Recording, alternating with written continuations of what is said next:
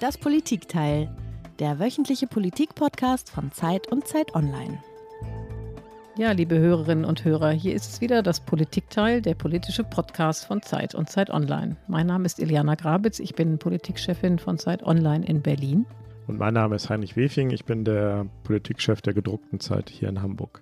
Wie immer sprechen wir in das Politikteil eine Stunde lang mit einem Gast über ein Thema. Ja, und worüber sprechen wir heute, Heinrich? Wir sprechen über die große Frage, die uns alle, aber vor allen Dingen natürlich auch die Berliner Innenpolitik seit Wochen umtreibt, wie lange gar nichts mehr, beziehungsweise eigentlich sind es viele Fragen, nämlich allem voran tut Deutschland genug, um der Ukraine in ihrem verzweifelten Kampf gegen die russische Invasion zu helfen. Ganz konkret heißt das, soll Deutschland schwere Waffen an die Ukraine liefern, Panzer zum Beispiel? Oder ist die Bundesregierung einfach zu zögerlich, auch bei einem Importstopp für russisches Gas und Öl? Und woher kommt dieses Zögern eigentlich? Es ist ja immer die Rede davon, dass die SPD eine große, vielleicht auch alte, naive Nähe zu Russland hat, zu Putin. Und äh, das ist was, was uns im Moment relativ viel oder der SPD oder der Regierung relativ viel Ärger auch mit den Verbündeten beschert. Genau, darüber wollen wir sprechen und zwar mit einem der besten Kenner der deutschen Außenpolitik, nämlich unserem Kollegen Jörg Lau, dem außenpolitischen Koordinator der Zeit. Herzlich willkommen zurück in das Politikteil, lieber Jörg. Ja, freut mich sehr, wieder mal hier zu sein. Jörg, du beschäftigst dich seit Jahren mit der deutschen Außenpolitik, ähm, mit all ihren Aspekten, auch mit Amerika und China. Aber sehr intensiv hast du dich auch immer gekümmert um die Beziehungen zwischen Moskau und Berlin. Und das alleine würde dich schon quasi zum idealen Gast heute machen. Aber es kommt noch was dazu. Du warst nämlich gewissermaßen Augenzeuge beim vielleicht größten außenpolitischen Debakel der Bundesrepublik seit langer Zeit. Ähm, von dort hast du auch ein Geräusch mitgebracht, das wir nachher hören und ausführlich besprechen werden. Aber lass uns erst einmal die Bühne beschreiben, auf der alles stattfand. Ja, der Bundespräsident Steinmeier hat seinen Antrittsbesuch in Polen nachgeholt für die zweite Amtszeit. Die Idee dahinter, man fährt zum zweiten wichtigen Partner, diesmal nicht nach Frankreich wie in seiner ersten Amtszeit, sondern nach Polen, um dort den Präsidenten zu treffen. Und er hatte aber noch einen geheimen Plan, den, von dem wir nichts wussten, die wir da mitfuhren. Er wollte nämlich noch weiterreisen, und zwar nach Kiew. Und da gab es zwar ein paar Gerüchte im Flugzeug, er hatte auch schon mal so Andeutungen gemacht, ähm, er überlege, wann Zeit sei für seine nächste Reise nach Kiew. Aber dass es schon ausgereifte Pläne gab, wussten wir nicht. Das wurde ausgeheckt in einem engen Kreis. Ja, und das ist dann bei unserem Besuch alles explodiert, implodiert äh, und führt zu diesem Debakel, von dem du gesprochen hast, Heinrich. Mhm. Also wenn ich das richtig in Erinnerung habe, ihr seid irgendwie um halb elf losgeflogen zu dieser an sich ja auch schon komplizierten Reise nach Warschau, weil es auch zwischen Deutschland und Polen ja allerlei zu besprechen gilt. Ähm, speziell das problematische Verhältnis der nationalkonservativen Regierung in Warschau ähm, zu ihrer eigenen Justiz. Ähm, die versucht, die Unabhängigkeit der Justiz zu beseitigen. Aber das war gar nicht das Problem bei diesem Besuch. Äh, zum klar kam es aus einem ganz anderen Grund und zwar während der Abschlusspressekonferenz mit dem polnischen Präsidenten Duda. Was ist da passiert? Genau. Während wir dort Fragen stellten, ich habe unter anderem diese Frage nach dem Rechtsstaat auch gestellt, ob das jetzt keine Rolle mehr spielt, wenn man sich doch zusammen in Sachen Ukraine äh, engagiert und, und während eine Kollegin auf diese Andeutung von Steinmeier eingehend sagte, gibt es denn Pläne, konkrete Pläne, dass Sie nach Kiew reisen wollen?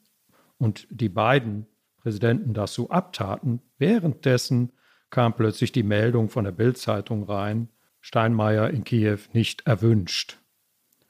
Ja, und da war es dann plötzlich eine andere das Reise. Habt ihr auf euren Handys gelesen oder? Jemand hat es dann auf dem Handy gesehen. Also die Pressekonferenz war, glaube ich, gerade eben vorbei. Und äh, da hatten wir natürlich eine Menge Fragen, die wir noch gerne gestellt hätten. Und die, die Pressebetreuung des Bundespräsidenten hat das natürlich auch gesehen, hat dann gesagt, der Bundespräsident macht gleich noch einen O-Ton, so heißt es dann. Also er gibt noch ein Statement ab im, im Garten der Residenz des deutschen Botschafters, wo wir alle versammelt waren, um unsere Meldungen abzusetzen über diese Reise. Und äh, danach gibt es auch noch einen Hintergrund, hieß es dann. Und da wird dann erklärt, was es mit dieser Geschichte auf sich hat. Und von diesem Statement hast du ein Video gemacht. Und von diesem Video gibt es einen Ton. Und diesen Ton hören wir jetzt einmal. Aufnahme? Ja, seid ihr soweit? Mein Kollege und Freund, der polnische Staatspräsident Andrzej Duda, hat in den vergangenen Tagen angeregt, dass wir beide gemeinsam mit den Präsidenten Estlands, Lettlands und Litauen eine Reise nach Kiew unternehmen, um dort ein starkes Zeichen gemeinsamer europäischer Solidarität mit der Ukraine zu senden und zu setzen. Ich war dazu bereit, aber offenbar, und ich muss zur Kenntnis nehmen, war das in Kiew nicht gewünscht. Ja, das war der Steinmeier und ich nehme mal an, er hat mit so einer Situation auch niemals gerechnet. Ähm, Jörg, du bist ja auch ganz viel auf Reisen gewesen und auch immer noch. Gab es eigentlich in all den Jahren, in denen du Politiker begleitet hast, einmal so eine vergleichbare Situation, dass ein Staats- und Regierungsoberhaupt so dupiert wurde und dann eben auch live da auf einmal ad hoc zur Stellung nehmen musste? Nein, ich kann mich daran nicht erinnern. Es gibt natürlich äh, mit vielen Verbündeten oder auch Nicht-Verbündeten eher so Gegnern öfter mal schwierige Situationen, die versucht man aber vorher abzuräumen. Da äh, wird dann vorher kommuniziert, wir wollen das lieber nicht, dass du kommst oder so und, und dann kann man gesichtswahrend die Sache abblasen.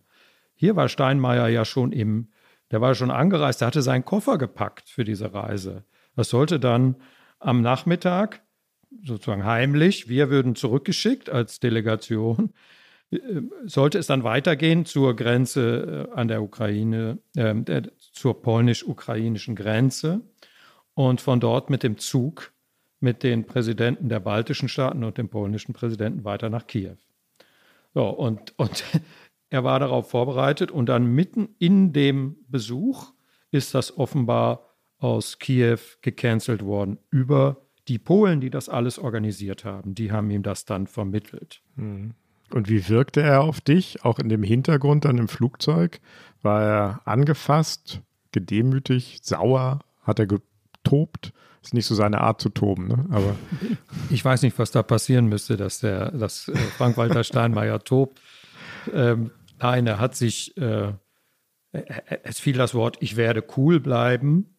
Er werde jetzt mhm. darauf nicht reagieren, so mit, mit gleichen Mitteln sozusagen. Er würde jetzt nicht zurückkoffern, aber äh, er wirkte vollkommen niedergeschlagen. Das ist mit Sicherheit äh, in seiner diplomatischen Karriere der schlimmste Tag. Das, man muss dazu ja noch sehen, die anderen sind dann gereist. Der polnische Präsident und die, und die drei Balten, die sind gereist. Die haben sich nicht aus Solidarität mit ihm entschlossen, zu sagen, dann, okay, dann fahren wir auch nicht. Und er sitzt da in Warschau, muss diese Fragen beantworten und dann wieder unverrichtete Dinge zurück. Und trotzdem war das ja auch für die Polen eine Überraschung. Ne? Also wie man ja, glaube ich, im Nachhinein gehört hat, war es ja so, dass die die ganze Reise vorbereitet hatten und auch für die Sicherheit oder die Sicherheit gewährleisten wollten von der ganzen Truppe, die ja dann rübergehen wollte in die Ukraine oder rüberreisen wollte in die Ukraine. Wie war denn das Klima oder wie war die Reaktion der Polen? Also du warst ja vor Ort, du hast die Körpersprache gesehen und so weiter. Wie, wie haben die darauf reagiert?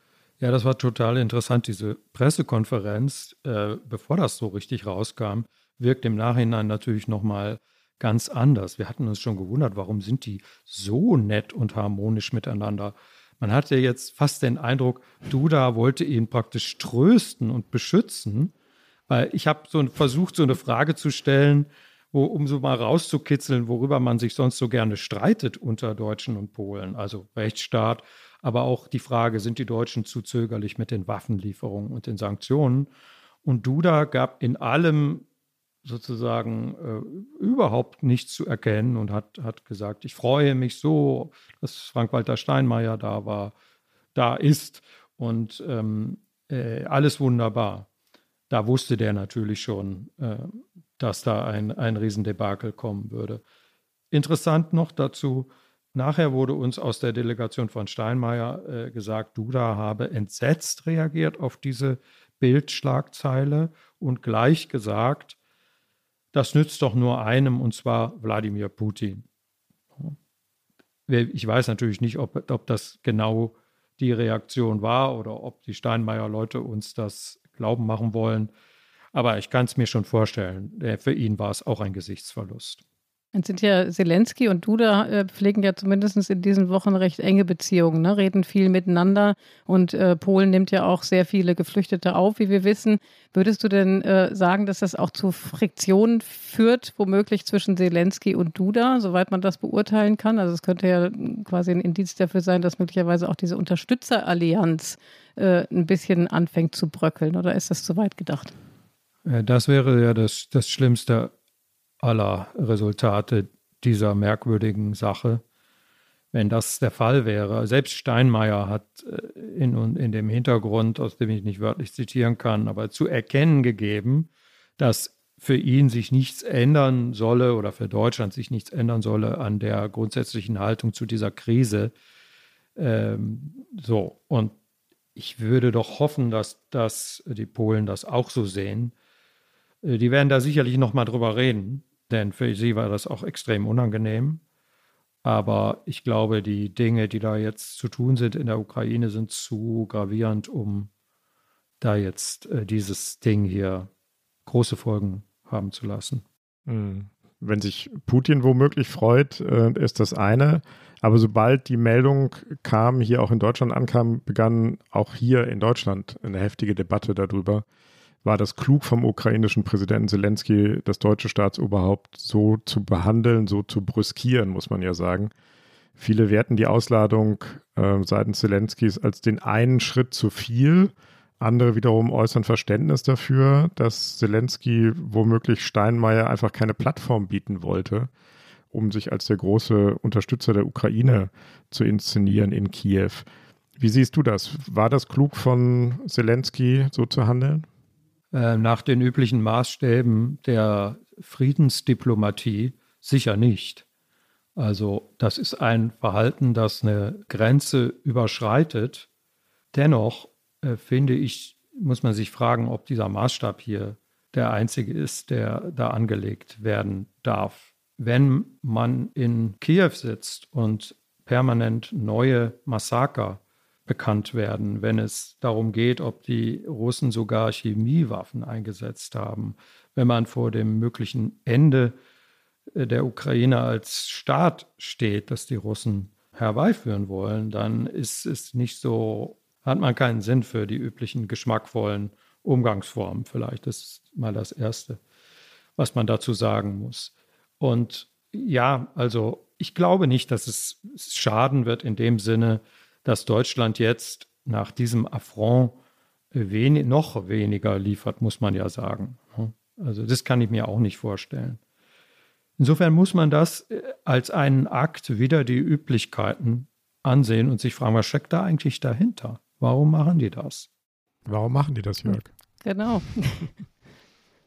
ja, eine Möglichkeit, das auszulegen, ist, ähm, sie wollten ein krasses Zeichen setzen dass es ihnen jetzt mal reicht mit den Deutschen, also ich spreche sozusagen jetzt aus der Kiewer Perspektive, äh, mit den deutschen Ausreden, mit dem Bremsen, mit damit, dass Deutschen sehr, sehr gut darin zu erklären, äh, was sie alles warum nicht machen können und äh, warum immer wieder neue Tabus sozusagen aufgebaut werden, die man dann mühsam wieder einholen muss. Und die Ukraine handelt halt aus einer Logik, dass sie keine Zeit hat für solche Spielchen. Sie braucht die berühmten schweren Waffen, über die jetzt diskutiert wird, jetzt in den nächsten Tagen, vor der nächsten Offensive. So, das ist vielleicht eine Deutung der Sache. Das fügt sich ja auch in das Bild, dass der Botschafter Melnik hier schon durch seine, seine, sein nicht diplomatisches Agieren hier in Berlin geboten hat, der überschreitet ja auch dauernd diese Grenzen de, des Üblichen. Und ähm, jetzt kam ja ein paar Stunden später heute, ähm, wir zeichnen heute am Mittwoch auf, das ist vielleicht die Information für die Hörerinnen und Hörer, damit man das zeitlich einordnen kann und gehen dann am Freitag, wird der Podcast äh, erstmals gezeigt, am Karfreitag oder geht on air.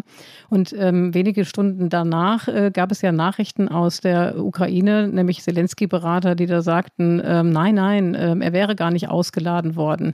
Wie wertest du das? Ist das so ein bisschen, also äh, ich habe im Bundespräsidialamt angerufen, die nehmen keine beziehen keine Stellung dazu, äh, logischerweise vielleicht auch, aber wie kann man das werten? Haben Sie vielleicht doch den Eindruck, dass äh, da eine Reaktion oder dass das für allzu viel Panik im diplomatischen Bereich gesorgt hat und wollen das auf diese Art und Weise wieder versuchen einzuholen? Möglicherweise, aber so richtig gut kann ich es mir auch nicht erklären. Es gab zwei widersprüchliche Äußerungen. Einmal heute Morgen hat jemand aus dem Umkreis von Zelensky gesagt, ja, ähm, es sei halt so und äh, man wolle aber trotzdem Scholz gerne in Kiew begrüßen. Und äh, dieses Dementi kann man, finde ich, nicht so richtig ernst nehmen. Vielleicht ist da irgendeine so Spitzfindigkeit dahinter, dass man sagen will, ja, Steinmeier hat ja selber gar nicht gefragt, ob er kommen soll. Also haben wir ihm auch nicht Nein gesagt. Aber die Polen haben es halt organisiert und haben den die ganze Kommunikation äh, übernommen. Und denen muss signalisiert worden sein, dass Steinmeier halt nicht mitkommen soll. Und sonst, sonst hätten die das ja nicht gemacht. Also das ist auch kaum vorstellbar, dass die etwas so missverstanden haben und überdeutet haben, die Polen, dass sie dann diese Fehlkommunikation zu verantworten haben. Also mir scheint immer noch plausibler davon auszugehen, dass man Steinmeier aus verschiedenen Gründen nicht haben wollte. Einmal, weil man ihm, man wollte ihn nicht so leicht davonkommen lassen, wäre eine mögliche Deutung, also dass er dort mit den anderen, die man als gute Alliierte betrachtet, zusammen äh, sich sozusagen einen schlanken Fuß macht, da man ihm doch so viel vorwirft in seiner Russlandpolitik. Und ähm, ja, und vielleicht auch darüber hinaus, dass man über Steinmeier der deutschen Politik, also letztlich Scholz, vermitteln wollte. Uns reicht's und ihr müsst jetzt liefern. Mhm. Ob das klug ist, ob das so funktioniert, ähm, da, da, wird, da wird man sich noch lange drüber streiten. Ich beobachte allerdings, dass die Leute, die sowieso dafür sind, dass man weniger macht oder dass man sehr, sehr vorsichtig ist, das sehr, sehr freudig aufgreifen, diesen, diese Dupierung und äh, jetzt die Ukrainer äh, zur Ordnung rufen und sagen, die sollen sich mal wieder an die diplomatischen Geflogenheiten halten und so weiter. Das halte ich für eine Scheindebatte und eine Ablenkung vom, vom eigentlichen Thema. Du hast es jetzt schon erwähnt, äh, auch wiederum ein paar Stunden nach dem Eklat in Warschau kam eine weitere Meldung, nämlich die Meldung, dass der ukrainische Botschafter in Deutschland, der schon mehrfach erwähnte Herr Melnik, gesagt habe, doch, doch, also der Bundeskanzler Olaf Scholz, der sei schon willkommen in Kiew. Steinmeier nicht, Scholz ja. Das ist ja nochmal irgendwie eine neue Umdrehung, eine irgendwie vertragte Denksportaufgabe. Was denkst du denn, sollte denn der Kanzler jetzt fahren oder sollte er jetzt gerade nicht fahren? Und unter welchen Bedingungen sollte er fahren? Ja, wenn es nach mir ginge, aber es geht ja nun mal nicht nach mir, wäre er schon lange wäre gefahren, schon lange gefahren und hätte auch was mitgebracht. Äh, und das ist das Problem dieser ganzen Geschichte und vielleicht auch die, die eigentliche Botschaft. Wir wollen nicht jemanden haben, der dann hier sagt, wir sind bei euch und wir unterstützen euch und der dann aber letztlich doch mit leeren Händen kommt und dadurch bemäntelt, dass die Deutschen in unserer ukrainischen Sicht zu wenig tun. Und Scholz soll ruhig kommen, aber wenn er reisen würde, müsste er natürlich auch irgendwas in der Hand haben. Also die berühmten schweren Waffen oder eine ernsthaftere Bemühung um Sanktionen. Und natürlich wird das jetzt erst recht nicht machen. Scholz wird nicht fahren, kann jetzt gar nicht fahren, weil er würde ja Steinmeier seinerseits nochmal düpieren, wenn er es jetzt tun würde. Dann würde er damit im Grunde vermitteln, naja, äh, Herr Steinmeier ist jetzt nicht so entscheidend für unsere nationale Würde. Er ist aber nun mal unser äh, höchster Repräsentant. Also das ist jetzt wirklich verkantet, die Lage. Ne? Das mm, mm, total. total verkantet, ne? so wie du sagst. Also einerseits Scholz einladen, andererseits Steinmeier ausladen. Das ist irgendwie dupiert auf zweierlei Art und Weise. Man kann es so empfinden, bestimmt. Ähm, was ich mich gefragt habe, an wen richtet sich das eigentlich? Also ist das ein gezielter Affront gegen Steinmeier, also gegen ihn als Person oder gegen ihn in seiner Position eben als Bundespräsident, der natürlich nicht die Exekutive hat, der ja faktisch nichts mitbringen kann? Dafür müsste ja auch der Kanzler dorthin fahren. Es ist schon sicherlich mit der Politik verknüpft, für die er schon seit langen Jahren steht, als Außenminister früher, als wichtiger ähm, SPD-Vordenker, als ähm, Mitarbeiter äh, Gerhard Schröders in, in der ersten rot-grünen Regierung. Das ist schon ad personam gemeint. Aber es liegt sicherlich auch eine größere politische Absicht darin, Deutschland aufzurütteln und Scholz so richtig in eine schwierige Lage zu bringen, wo ich jetzt im Moment auch nicht sehe, wie er da gut rauskommt. Also er hat sich heute irritiert geäußert, Scholz. Das ist aber so ein bisschen schwach. Also er kann jetzt natürlich nicht Kiew richtig äh, angehen deshalb. Und er hat auch im Moment offenbar nicht die Absicht, sozusagen in die Offensive zu kommen, indem er jetzt einen Politikwechsel vollzieht. Wirklich schwierig. Hm, die Zeitenwende hatten wir ja gerade erst. Also genau. ist es auch ein bisschen schwierig, schon wieder einen Politikwechsel zu, anzustreben. Aber Jörg, lass uns nochmal an der Stelle ein bisschen weiter bohren. Du hast es gesagt, Steinmeier ist ja nicht nur jetzt der Bundespräsident, sondern er war eine der prägenden Figuren der deutschen Außenpolitik seit vielen, vielen Jahren.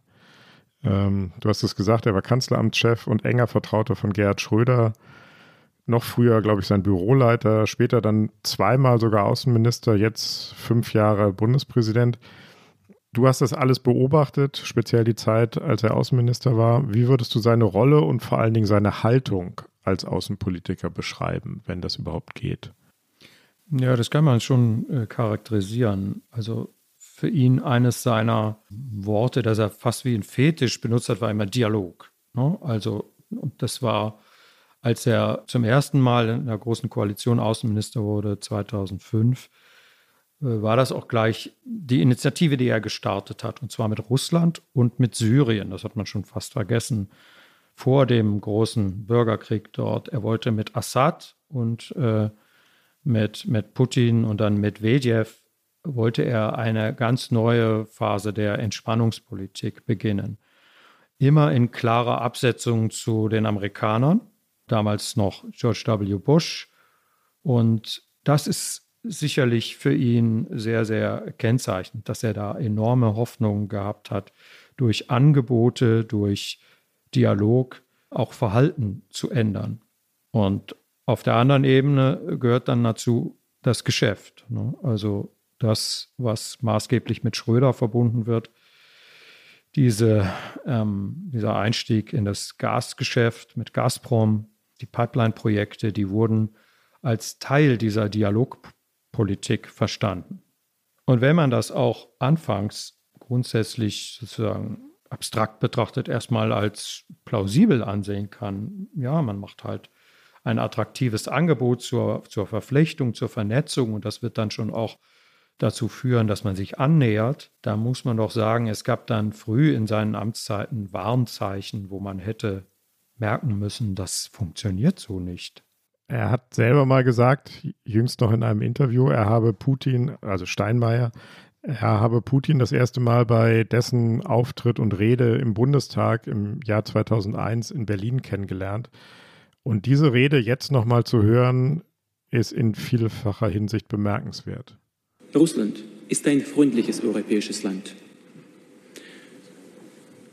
Für unser Land, das ein Jahrhundert von Kriegskatastrophen durchgemacht hat, ist der stabile Frieden auf dem Kontinent das Hauptziel.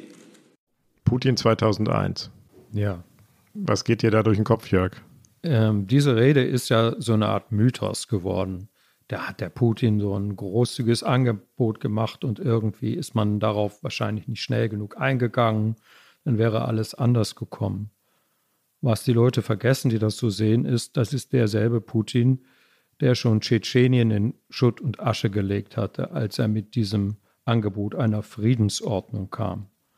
Dass bei ihm im Zweifelsfall Frieden ein Friedhofsfrieden ist und dass er seine Politik mit allen verfügbaren Mitteln brutal durchsetzt, das hat man da so ein bisschen ausgeblendet.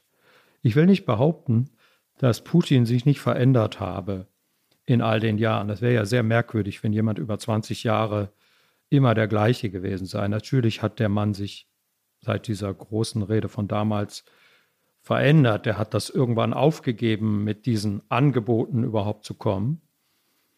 Aber man kann, glaube ich, nicht behaupten, dass man nicht schon damals hätte gewarnt sein müssen, dass es sich hier um einen Mann handelt, der mit aller Entschlossenheit Russlands Ziele, so wie er sie versteht, durchsetzen wird.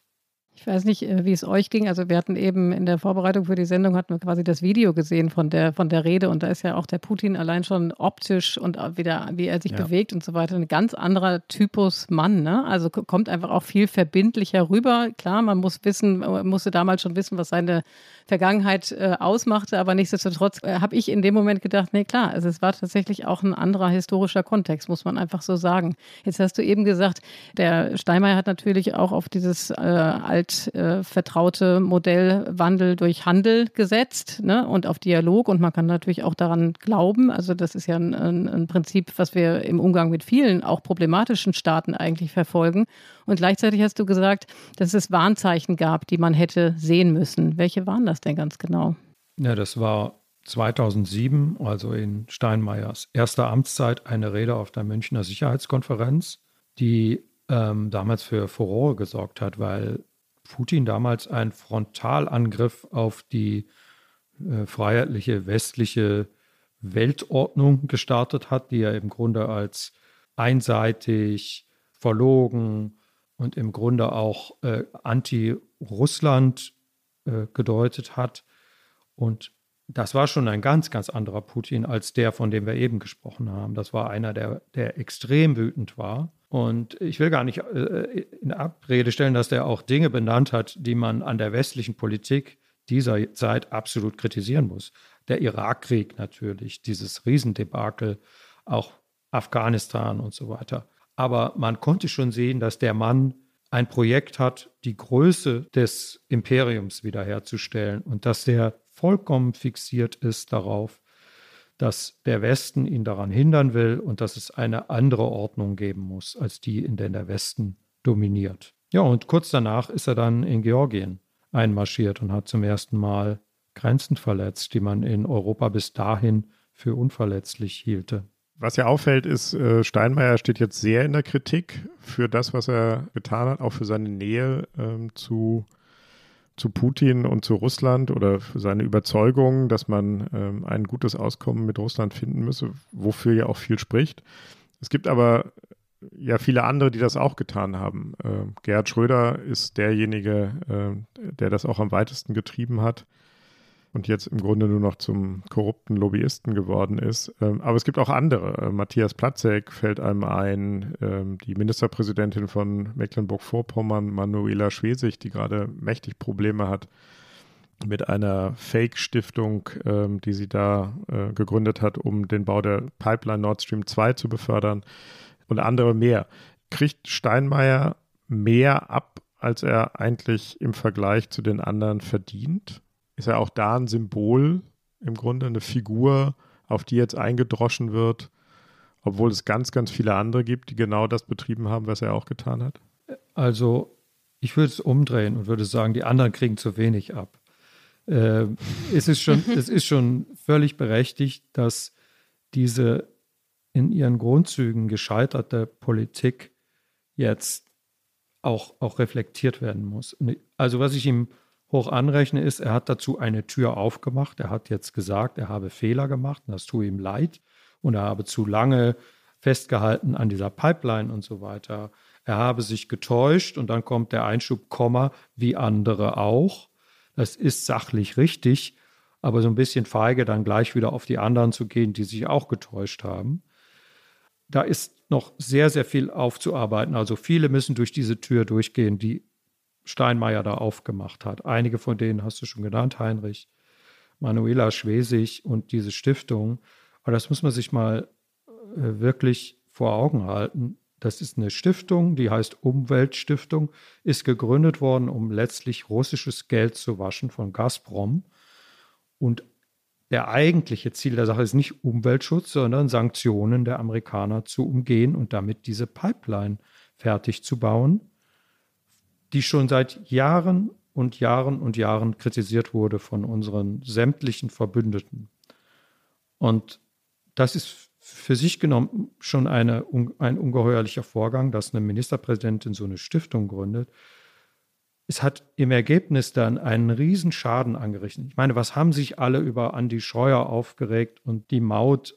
Und, und hier ist eine Investitionsruine geschaffen worden, die 10 Milliarden gekostet hat. Äh, eigentlich ein Denkmal dieser gescheiterten Politik. Und äh, es ist, geht nicht nur um das Geld, es geht auch um den Schaden bei unseren Verbündeten. Und das, was jetzt auf Steinmeier zurückkommt, auch durch diese, diesen Affront, über den wir gesprochen haben, das ist die Wut, die sich da über Jahre und Jahre und Jahre aufgebaut hat, dass man nicht auf die Einwände gehört hat. Diese Pipeline war von Anfang an keine Brücke, wie Steinmeier immer gesagt, sondern das war ein Projekt gegen die Ukraine, zur Umgehung der Ukraine und eigentlich von heute aus betrachtet eine Art Vorbereitung für diesen Krieg. Du hast ja gesagt, äh, eigentlich ist es so, dass die anderen nicht genug Ärger abkriegen, ne? also dass es eigentlich der Ärger allen gleich gebühren würde. Und äh, nichtsdestotrotz muss man sagen, dass äh, Steinmeier natürlich auch durch eine, eine große Nähe zu Russland aufgefallen ist, im Übrigen auch nach der Annexion der Krim und dem Beginn des Krieges im Donbass. Wir dürfen auch nicht gleichzeitig der Illusion anheimfallen, dass militärische Stärke allein schon zur Sicherheit führt, sondern es ist zugleich unsere Pflicht, die Gesprächsfäden nicht zu kappen, nicht etwa, weil alles fröhlich so weitergehen soll, als wäre nichts geschehen, sondern allein schon, um das Risiko von militärischen Missverständnissen zu minimieren, aber noch mehr, um den Prozess der Vertrauensbildung und hoffentlich langfristig auch Wiederernährung möglich zu halten. Also ein anderes Wort, was von ihm in, der, äh, in dem Zusammenhang die Runde macht, ist, dass er immer vor dem Säbelrasseln der NATO gewarnt hat. Das gibt es aber nicht als O-Ton, sondern das hat er in einem äh, Interview gesagt. Ähm, was denkst du, wenn du sowas hörst heute? Ja, das ist, äh, danke Iliana, dass du das nochmal angesprochen hast. Die, es gab die, den Maidan, es gab die Krim-Annexion, es gab ähm, den Krieg im Donbass. Und auch da hat er nicht umgeschaltet. Also meinetwegen konnte man bis dahin, ich meine, es wäre schon vorher besser gewesen, umzuschalten, bis dahin konnte man sich noch der Illusion vielleicht hingeben, dass das funktioniert. Aber da hätte er umschalten müssen und das hat er nicht gemacht. Und ähm, wenn ich jetzt das, äh, diese, diese, diesen O-Ton höre und das, was du erwähnt hast mit dem Säbelrasseln, das war, glaube ich, wenn ich mich recht erinnere, 2016 anlässlich eines NATO-Manövers in Polen, wo genau das geübt wurde, was uns jetzt als Angstvision vor Augen steht. Ein Angriff auf die baltischen Staaten oder auf Polen von einem Angreifer, der nicht benannt wurde, aber natürlich ist Russland damit gemeint gewesen. Das hat die NATO geübt. Wie können wir im Lichte der Besetzung der Krim uns gegen so etwas verteidigen. Und da stellt sich der deutsche Außenminister hin und nennt das Säbelrasseln. So als wäre das die Provokation für Putin und nicht Putins Annexion der Krim die Provokation für uns. Also da, da muss ich sagen, dass, da habe ich, bin ich verzweifelt an diesem Punkt. Und ich kann, kann mir das bis heute nicht erklären. Das liegt sicherlich nicht an, seiner, äh, an seinen intellektuellen Fähigkeiten. Das ist ein Nicht-Sehen-Wollen. Und warum wollte man nicht sehen? Was ist, was ist der Grund dafür? Oder was ist deine Spekulation, was der Grund sein könnte? Tja, schwer zu sagen. Man kommt, also es, es gibt ein SPD-Problem dabei. Man kommt aus so einem Schema, das man hat das gar nicht mal korrekt ist, über die Ostpolitik und die Entspannungspolitik der 70er Jahre nicht raus. Man hat sich jetzt irgendwie das so zurechtgelegt, als sei sozusagen der, die Sowjetunion zusammengebrochen, weil man so freundlich mit denen geredet hat. Und es ist natürlich eine, eine absolute Vereinfachung. Es gehörte dazu damals Abschreckung, Aufrüstung. Helmut Schmidt hat äh, die berühmte NATO-Nachrüstung noch durchgesetzt, ist dafür sogar gestürzt worden. Das fand Helmut Schmidt wichtig, um gegenzuhalten. Und das war immer die andere Seite von Entspannung und von Reden. Und irgendwie ist äh, über die Jahre bei der SPD daraus geworden, Reden um jeden Preis. Und das, ich meine, die, die etwas dunkle Seite daran ist, dass man herrliche Geschäfte gemacht hat. Schröder ist schon erwähnt worden. Schröder ist aber nicht der einzige Schuldige hier. Die deutsche Industrie wollte billige Energie aus Russland. Das ist ein Teil unseres Wohlstandes, beruht auch darauf, dass man diese Quellen gehabt hat. Und man ist bereit gewesen, einfach die Augen zuzumachen und zu glauben, es wird schon gut gehen. Was soll denn der Putin machen? Der dröhnt hier vielleicht so ein bisschen rum gegen den Westen und so, oder er macht ein bisschen was gegen Georgien, oder vielleicht wird er auch die Ukraine bedrängen, aber der wird doch nichts gegen uns machen. Und falls er die Ukraine bedrängt, dann bauen wir halt eine Pipeline, wo wir die umgehen können. Ich meine, das ist abgründig eigentlich, dieser Gedanke. Die deutsche Wirtschaft, die deutsche Politik hat diese Pipeline gebaut, weil sie schon, schon gesehen hat, es kann schwierig werden mit den Lieferungen durch die Ukraine, also sichern wir uns ab. Und in gewisser Weise ist dieses, dieses Dialoggerede äh, ist, ist die Begleitmusik auch zu dieser etwas dunkleren Seite der deutschen Außenpolitik, eine, eine Verfolgung deutscher Interessen auf Kosten unserer Nachbarn. Und das ist es, was, was äh, um nochmal zum Anfang zurückzukommen, das kriegen wir jetzt serviert. Und das kriegt Steinmeier serviert durch diesen vielleicht unklugen, vielleicht nicht sehr schönen Affront. Das ist der Hintergrund. Abgründig ist ja auch, wie lange am Ende noch gezögert wurde, bis dann wirklich äh, die Nord Stream 2 Pipeline auf Eis gelegt wurde. Jetzt ist ja ähm, äh, Steinmeier, du hast es eben erwähnt, ist ja zurückgerudert. Er hat also Fehler eingeräumt, auch äh, wirklich explizit mit Blick auf Nord Stream 2. Er hat darauf verwiesen, dass eben auch viele andere fa äh, falsche Einschätzungen gehabt haben. Ähm, du hast es eben erwähnt. Trotzdem würde mich nochmal deine Einschätzung interessieren. Nimmst du ihm diesen Schwenk ab? Ist diese Distanzierung, die er da getan hat, wirklich glaubwürdig oder ist das wirklich auch vor allen Dingen dem großen Druck geschuldet, der ja jetzt einfach auf ihm lastet, wo er eigentlich ja fast gar keine andere Wahl mehr hat? Er hat sich hier sowieso viel zu spät geäußert eigentlich. Ne? Letzteres. Ähm, er wollte wiedergewählt werden und er war wiedergewählt die Sache ist, die Pipeline ist gescheitert. Die Pipeline musste unter dem Druck der Ereignisse ähm, hin zum Krieg ähm, im Grunde begraben werden. Und äh, dann plötzlich kommt diese Einsicht. Und an den Formulierungen, mit denen er diese Einsicht äh, kundgetan hat, finde ich, fällt einem auf, dass das noch nicht sehr tief geht. Er hat äh, ungefähr so gesagt, äh, äh, ich habe zu lange daran geglaubt, dass es eine Brücke sei, während Putin schon nicht mehr daran glaubte, dass es eine Brücke sei oder so. Das ist Hanebüchen. Es war nie eine Brücke. Äh, Putin hat es nie als Brücke gemeint, sondern es war ein geostrategisches Projekt zur Umgehung der Ukraine. Und es als Brücke zu sehen, eine Brücke nach Russland, weg über unsere Nachbarn, war von Anfang an falsch. Und er tut jetzt so, als wäre nur bei Putin irgendwas Komisches passiert. Der Mann hat sich so verändert, der ist so fanatisch geworden. Er ist vielleicht durch die Corona-Isolation merkwürdig geworden und jetzt hat er plötzlich dieses imperiale Projekt.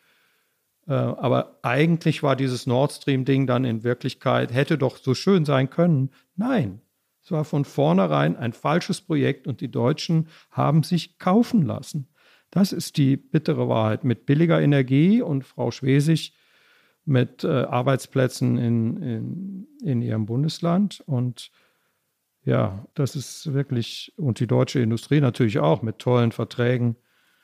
Das muss aufgearbeitet werden. Ich, äh, ihr merkt es ja, ich, ich bin aufgewühlt. Äh, mich regt das wahnsinnig auf, weil wir das in der Zeit seit Jahren und Jahren geschrieben haben. Ähm, wir haben uns darüber auch gefetzt mit, mit, äh, mit Helmut Schmidt, als er noch lebte, mit anderen Verteidigern dieser, dieses Pipelines-Projekt, wie etwa Theo Sommer und so.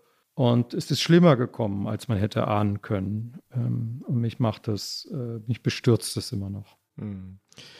Ich finde ja auch bemerkenswert, äh, auch nochmal in diesem Interview, glaube ich, mit den Kollegen vom Spiegel, das müssen wir nochmal sagen, alle diese Äußerungen auf seinen Einräumen, dass er einen Fehler gemacht hat, wie andere auch. Das war in einem Interview bei den Kollegen vom Spiegel. Da hat er ja auch nochmal darauf hingewiesen, naja, im Rückblick sei es ja immer so leicht ähm, zu sehen, dass man was falsch gemacht hat. Aber das finde ich auch, auch bei anderen Russland-Freunden so eine schwierige Position, denn damals schon gab es, du hast es erwähnt, heftige Proteste der Polen, der Ukrainer, zu deren Lasten dieses Geschäft gemacht wurde. Die EU-Kommission war auf der Zinne. Die Amerikaner waren sowieso heftig dagegen, haben deswegen Sanktionen verhängt. Also so zu tun, als müsse äh, man jetzt erkennen, dass da ein Fehler drin lag und konnte das damals gar nicht erkennen, äh, das ist schon ein Willensakt. Man wollte das damals übersehen.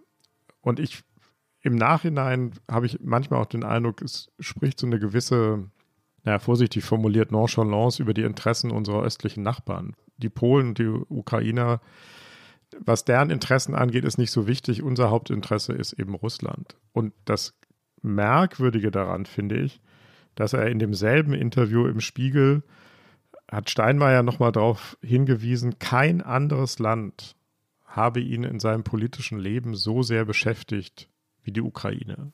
Hm. Maidan hast du erwähnt. Ich frage mich, stimmt das? Und wenn es stimmt, steckt daran nicht auch eine gewisse Tragik? Ja, das kann man so sehen. Ähm, er hat sich vor allen Dingen seit 2014, seit äh, der Maidan, äh, in diesem blutigen Krieg, den die Russen dort im Donbass und dann mit der Besetzung der Krim äh, vollzogen haben, hat er sich sehr stark engagiert, um, um Frieden zu erreichen. Das würde ich auf der Habenseite sehen. Also es war richtig, dass die Deutschen, die Franzosen, die Schweden, die Polen sich da engagiert haben, um, um mit diesem berühmten Minsker Abkommen diesen damaligen Ukraine-Krieg zu beenden. Aber es steht halt auf der anderen Seite dieser Irrsinn, dass man danach, nachdem man gesehen hat, wie die Russen da vorgehen, einfach mit dieser Pipeline weitermacht. Wie gesagt, also mir, ist, mir fehlt wirklich dazu irgendeine plausible Erklärung hat man dann immer noch gedacht, die haben doch ein so großes wirtschaftliches Interesse, dann sich mit uns gut zu stellen, dass wir ihnen dann letztlich sagen können, bis hierhin und nicht weiter? Das wäre jetzt so eine optimistische Annahme. Ähm, wenn, wenn, wenn nicht doch eine dunklere Annahme richtig ist und die heißt, äh, das ist nun mal im deutschen Interesse, die deutsche Industrie will das, BASF sitzt uns im Nacken, die wollen dieses billige Gas haben. Und jetzt machen wir das und dann sorgen wir irgendwie mit so Workarounds dafür, dass es der Ukraine schon nicht richtig dreckig ergehen wird. Und man hat einfach nicht sich getraut zu denken, dass Putins Anspruch auf die Ukraine vielleicht weitergehen könnte als auf den Donbass und die Krim. Jetzt ähm, hast du ja und wir alle gemeinsam ja eigentlich ein sehr harsches, hartes Urteil über äh, Steinmeier gefällt. Ähm, ist das zu viel Belastung für den Bundespräsidenten oder vielleicht konstruktiv gefragt, was du nimmst ihm die Distanzierung, so habe ich dich verstanden, nicht wirklich ab, ja? Also das, er hat unter Druck reagiert, aber vielleicht ist der Sinneswandel noch nicht so richtig, hat er noch nicht so richtig stattgefunden. Was kann er denn tun? Was müsste er denn tun, um, wie ich finde, dann auch seinem Amt wieder gerecht zu werden? Weil das ist ja schon eine extreme hohe Bürde, mit der er jetzt unterwegs ist und das zu Beginn seiner zweiten Amtszeit. Ja, ich weiß auch nicht, ob das nochmal richtig gut wird. Das ist jetzt diese Geschichte, über die wir anfangs gesprochen haben, ist nicht allein das Problem, sondern dahinter versteckt sich dieser ganze Komplex, über den wir gesprochen haben, dieser Russland-Komplex. Der muss aufgearbeitet werden. Das betrifft viel mehr Leute als ihn. Meine Haltung zu ihm ist, ich sehe nicht, dass er irgendwie zurücktreten müsste.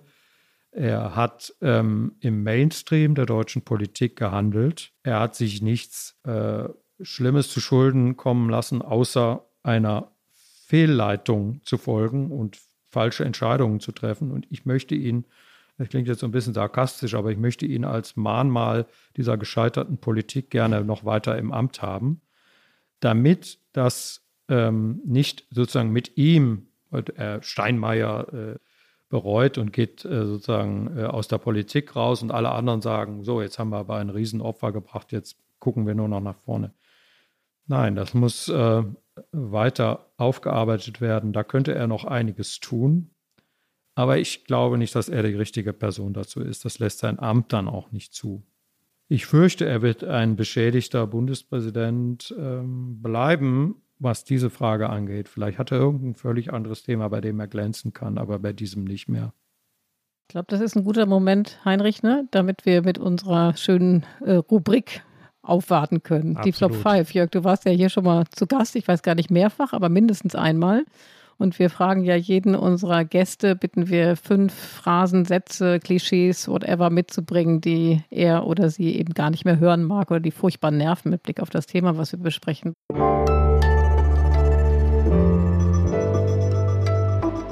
Die Flop 5. Was ist denn dein erster Flop? Ja, das äh, nimmt Elemente wieder auf, über die wir schon gesprochen haben. Die erste Formel, die mich wahnsinnig nervt, ist, Putin hat uns getäuscht. Das sagen jetzt sehr viele, sagt unter anderem Frau Schwesig. Äh, und ich muss sagen, so leicht kommt ihr da nicht raus, Leute. Das geht nicht. Also die Vorstellung, dass der äh, so super geschickt äh, die alle geleimt hat und man konnte nichts ahnen und so, es ist überhaupt nicht plausibel. Man hat sich sehenden Auges darauf eingelassen. Die Risiken waren bekannt, womit ich nicht sagen will, dass ein solcher Angriffskrieg bekannt war. Aber dass Deutschland sich zu abhängig macht, war lange bekannt. Insofern äh, lasst mich damit in Ruhe mit diesem Spruch. Okay, weg damit. Was ist der zweite Flop? Wir brauchen eine gesichtswahrende Lösung für Wladimir Putin, um diesen Krieg zu beenden. Da gibt es Varianten davon. Äh, ich habe irgendwo gelesen, ein Politikprofessor sagt, wir müssen den Russen vom Baum helfen. Äh, wir dürfen Putin nicht in die Ecke drängen und so weiter. Das ist alles dieselbe Denkfigur. Wir sollen uns als Deutsche womöglich überlegen, was könnte denn eine gute Lösung sein, bei der Putin äh, gut da rauskommt. Also ich bin auch nicht dafür, ihn absolut in die Ecke zu drängen. Das Argument, der Mann hat Atomwaffen, der ist vielleicht brandgefährlich, ist nicht völlig gaga. Aber wir sehen täglich, dass diesen Mann Gesichtswahrung im üblichen Sinne nicht interessiert. Im Gegenteil, der findet es vielleicht sogar gut, dass wir ihn fürchten und dass wir uns vor diesen Gräueltaten seiner Armee äh, äh, schlottern vor, vor lauter Angst und Entsetzen. Also diese, diese Gedankenfigur ist Blödsinn. Der Mann ist nicht mehr an Gesichtswahrung in einer Weise interessiert, wo wir ihm was anbieten können. Weil alles, was, wir, was, was vielleicht für seine Gesichtswahrung nötig wäre, können wir nicht anbieten. Also keine gesichtswahrende Lösung für Putin. Muss ja auch sagen, dass Zelensky hat dem Steinmeier ja auch die gesichtswahrenden Ausweg aus der ganzen Sache ähm, gut versemmelt durch seinen Move. Was ist denn dein dritter Flop? Es gibt keine militärische Lösung. Das wird auch immer wieder gerne gesagt und dann heißt es meistens hinterher, es gibt nur eine diplomatische Lösung. Dazu würde ich kurz und bündig sagen, dass es militärisch keinen Sieg für Putin geben darf, ist die Voraussetzung jeglicher Diplomatie. Also wenn die Ukraine diesen Krieg verliert, dann wird es keine diplomatische Lösung geben. Sie müssen in einer Weise gewinnen oder nicht verlieren. Sie müssen gestützt werden, sie müssen militärisch sich behaupten, damit die Diplomatie überhaupt eine Chance hat. Ist ja sonst eigentlich eine heitere Rubrik, aber das kriegen wir hier auch nur so zum Teil hin. Äh, was ist dein vierter Flop? Es zerreißt mir das Herz, was da in Mariupol geschieht. Das ist so ein Spruch, den man immer wieder auch von deutschen Politikern hört. Und ich kann das nicht mehr hören, weil dem keine entsprechende Handlung auf der Ebene der Sanktionen oder der Waffenlieferungen entspricht. Und ich glaube, die Ukrainer können es auch nicht mehr hören. Die haben genug von unseren äh, Solidaritätsbekundungen und, und davon, dass wir immer sagen, es ist ja alles so schrecklich, ich kann gar nicht mehr hinschauen und so. Äh, das sollte man sich verkneifen. Mhm. Das steht für sich, das spricht für sich. Und dein fünfter Flop? Ähm, ich sage es mal vorsichtig. Ich hoffe, es wird nicht wirklich ein Flop, aber Zeitenwende ist so ein Wort, das ich auch schon nicht mehr hören kann. Da gilt dasselbe wie bei dem Punkt eben. ich möchte es sehen, Leute. Und was ich bisher sehe, ist keine Zeitenwende. Das ist eine tolle Rede und das sind tolle Ankündigungen. Aber was darauf jetzt eigentlich folgt oder ob viel darauf folgt, ähm, ist im Moment echt nicht abzusehen. Was wird mit den versprochenen 100 Milliarden? Werden die wirklich für die Bundeswehr ausgegeben? Werden wir unser 2-Prozent-Ziel wirklich erreichen? Werden wir uns wirklich in eine, äh, außenpolitisch neu aufstellen und all das, was wir eben besprochen haben bei Steinmeier, dieses falsche Denken über Russlandpolitik, werden wir das wirklich verändern? Ich bin im Moment leider sehr skeptisch, sechs Wochen nach dieser großen Rede. Hm. Lass uns da mal weiterreden. Jetzt sind die Flop 5 durch. Du könntest sicherlich äh, noch 10 oder 15 weitere bringen in diesem Zusammenhang, aber lass uns da äh, mal weitermachen. Du hast es gesagt, Steinmeier ist nicht der Einzige, vielleicht auch nicht der Wichtigste. Der Wichtigste ist natürlich der Bundeskanzler. Ähm, aber da, alles das läuft ja im Grunde auf die Frage zu, ähm, lässt Deutschland die Ukraine im Stich? Helfen wir genug? Ähm, und das ist jetzt eine sehr globale und äh, allgemeine Frage. Was ist denn erstmal deine Antwort darauf? Ich würde nicht von im, im Stich lassen sprechen, aber genug tun wir auch sicherlich nicht. Das ist jedenfalls nicht der Eindruck in der Ukraine und auch bei sämtlichen östlichen Nachbarn nicht. Die, Was müssten wir mehr tun? Wir müssten sehr viel mehr tun, entweder bei den Sanktionen oder bei den Waffen. Bei beidem zu wenig zu tun geht nicht. Das steht miteinander in einem Verhältnis. Eigentlich wäre ja die wirtschaftliche Verbindung mit Russland vielleicht die stärkste Waffe Deutschlands. Die Argumente, dass wir die nicht einsetzen können, äh, sozusagen unsere wirtschaftlichen Beziehungen mit, mit Russland wirklich kappen, was den Energiesektor betrifft, das ist ernst zu nehmen. Aber wenn wir das nicht können, dann müssen wir in anderen Bereichen viel stärker vorangehen und uns nicht dauernd zum Jagen tragen lassen. Das betrifft dann die berühmten schweren Waffen, über die jetzt geredet wird. Ich finde, die müssen wir liefern. Ich sehe nicht den Unterschied zwischen einer Flugabwehrrakete oder einer panzerbrechenden Rakete und äh, einem Panzer, so kategorisch. Das sind alles letale Waffen. Da sterben Leute, wenn die angewendet werden. Also, was ist das Problem? Du hast ja gesagt, du bist insgesamt sehr pessimistisch, was die Zeitenwende angeht. Aber jetzt mal ganz konkret, was die Waffenlieferung angeht, das ist ja was, was man zumindest jetzt ähm, starten könnte, auch wenn wir alle wissen, dass das unglaublich lange dauern würde, mehrere Wochen, bis sie dann tatsächlich ankommen und so weiter. Ähm, aber hast du den Eindruck, ähm, jetzt 24 Stunden, ich weiß nicht, wie lange es her ist, ich glaube ungefähr 24 Stunden nach, de, nach der Absage, nach der historischen Absage von Zelensky, die Ausladung von Zelensky an Steinmeier, dass das ein Gamechanger sein könnte? Also, dass das tatsächlich dazu führt, dass die Ampel möglicherweise auch den Druck auf Scholz so erhöht, dass der handeln muss? Wie pessimistisch oder optimistisch bist du da? Ähm, ich glaube, dass dieses Ereignis alleine nicht so viel bringt. Also ich, ich, ich merke, ich bin hier sehr, sehr äh, finster heute. ähm, äh, es kann sogar in eine andere Richtung gehen, dass man sagt, so diese unverschämten Ukrainer, die sollen uns jetzt mal äh, wirklich in Ruhe lassen. Wir tun doch schon, was wir können. Und was die da mit dem armen Frank-Walter Steinmeier angetan haben, äh, das, das, das reicht jetzt so langsam. Es gibt aber den, den Druck und darauf setzt sich eher erstens von unseren Freunden und Nachbarn in Osteuropa, auch von den Amerikanern hinter den Kulissen. Und das ist positiv aus der eigenen Koalition von Abgeordneten, die da nicht so lange zuschauen wollen. Es waren jetzt gerade gestern in, ähm, in Kiew, nicht in Kiew, aber in der Ukraine, ähm, die führende Abgeordnete der Ampel und haben sich dort mit ihren Kollegen getroffen. Und die machen Druck, dass da mehr passieren soll. Also es, ist, es kommt hier nicht nur auf Kiew an, sondern auch auf die Debatte in unserer eigenen Politik. Und ich meine, das so, so soll es doch auch sein. Wir müssen das doch für uns selber begründen und uns nicht dauernd bedrängen lassen. Das geht hier um unsere Interessen und nicht nur um die der Ukraine. Der Streit um die Ausladung des Bundespräsidenten, der offenbart ja im Kern einen Mangel der deutschen oder insgesamt der westlichen Außenpolitik. Es werden immer wieder rote Linien definiert aber wenn die durchkreuzt werden, hat das keine oder wenig Folgen.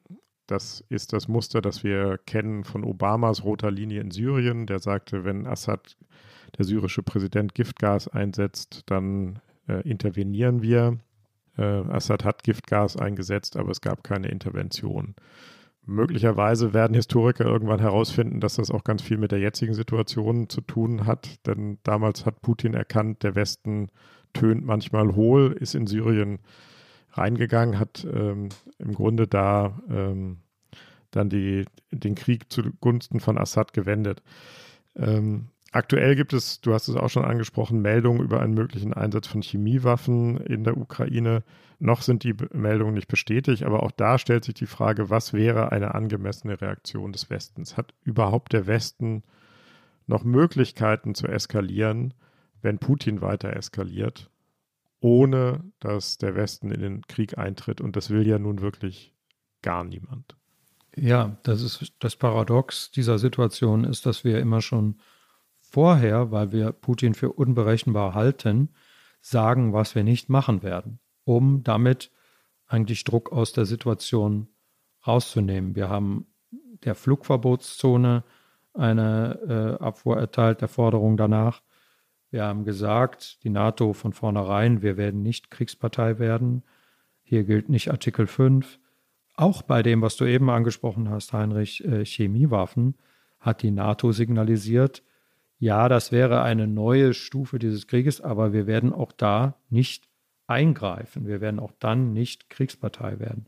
Und das kann man alles verstehen unter dieser Atomlogik, unter der dieser Konflikt stattfindet, anders als äh, die Sache in Syrien. In Syrien hätte man eingreifen können, ohne dass Assad uns mit Atomwaffen bedrohte. Ja? Das war eine, eine mögliche, ein möglicher Weg, den man nicht gegangen ist. Hier sagt man von vornherein, es schließt sich aus, dass wir ein, einen großen Krieg mit Russland ähm, beginnen wegen dieser Sache. Und ich halte das im Prinzip für richtig.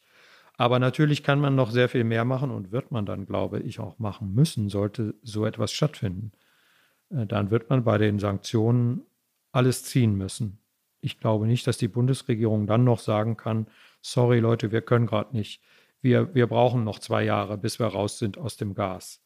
Das ist, äh, das hätte enorme Konsequenzen für Deutschland, aber ich glaube, es wäre dann nicht anders haltbar in so einem Fall. Wobei ein Gasembargo, ne, also selbst wenn das eben in der Umfass, also vollumfassend umgesetzt wird, wäre jetzt großen Schaden für uns, aber eben auch für Russland. Aber ich glaube nicht, dass man wahrscheinlich davon ausgehen kann, dass das ihn dazu bewegen würde, den Krieg zu beenden. Und das ist ja dann immer wieder die Frage, vor der wir stehen. Ne? Also dann würde man nochmal was drauflegen, was ich auch für richtig halte. Dann legt man nochmal was drauf, wenn er weiter eskaliert und noch eine rote äh, Grenze, äh, äh, rote Linie überschreitet. Und was ist die letzte Konsequenz? Hätte, also um es konkret zu fragen, ähm, hätte, hätte man eine Flugverbotszone, hätte man dem zustimmen sollen? Weil dann äh, tritt ja sofort der Bündnisfall ein.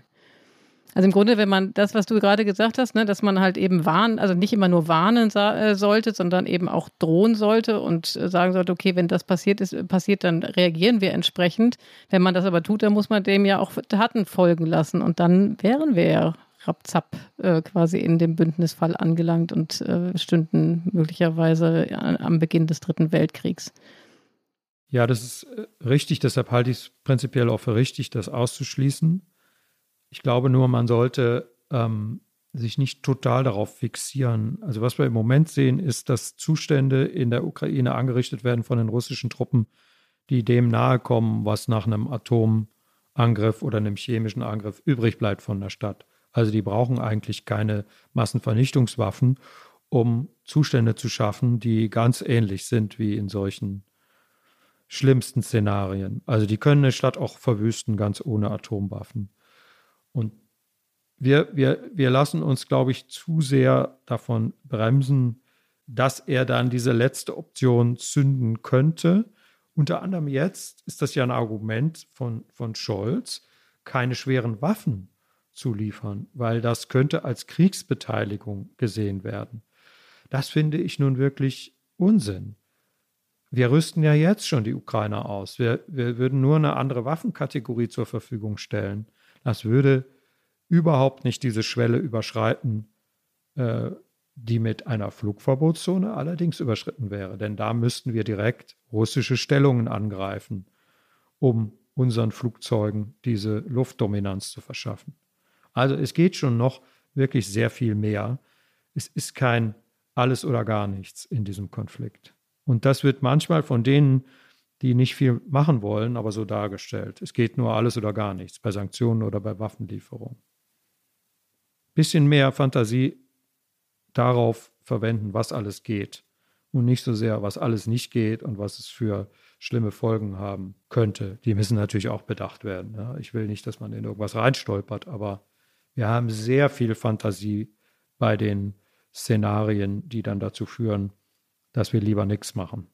Ähm, das ist jetzt aber ein äh, äh, relativ et etwas hoffnungsfrohes Ende eines wirklich insgesamt recht düsteren Podcasts. Äh, lieber Jörg, das war ganz toll. Ich, also ich habe ganz viel mitgenommen. Vielen Dank für die Stunde mit dir, was du uns erzählt und berichtet hast. Ähm, vielen Dank an Sie, liebe Hörerinnen und Hörer, für das Zuhören. Wenn Sie Kritik oder Lob haben oder uns ein Thema mit auf den Weg geben wollen, was wir mal bearbeiten sollen, dann äh, melden Sie uns gerne an unsere E-Mail-Adresse daspolitikteil.zeit.de. Und in der nächsten Woche, Heinrich, bist du wieder in gewohnter Manier im Duo mit Tina hier am Start. Ja, ja, genau. Aber es hat mir auch großen Spaß gemacht, das mit dir zu machen. Danke dafür. Danke, Danke aber auch. auch. an Wenzel von den Pool Artists, äh, unserer fabelhaften Produktionsfirma. Großer Dank an Christina Plett, die äh, uns in dieser Woche bei der Recherche unterstützt hat und bei den Tönen. Und danke an Pia Rauschenberger, unsere Podcast-Patin von Online, die selbst auch regelmäßig im Podcast bei Zeit Online zu hören ist. Und vor allem natürlich dir. Vielen Dank, lieber Jörg. Das hat Spaß gemacht. Das war düster, das stimmt, aber das ist in diesen Zeiten, geht es nicht anders. Aber es war super interessant und ich habe auch ganz viel gelernt. Danke dafür. Danke für die Einladung. War mir ein Vergnügen. Dann sagen wir an dieser Stelle Tschüss. Tschüss. Tschüss. Ciao, ciao.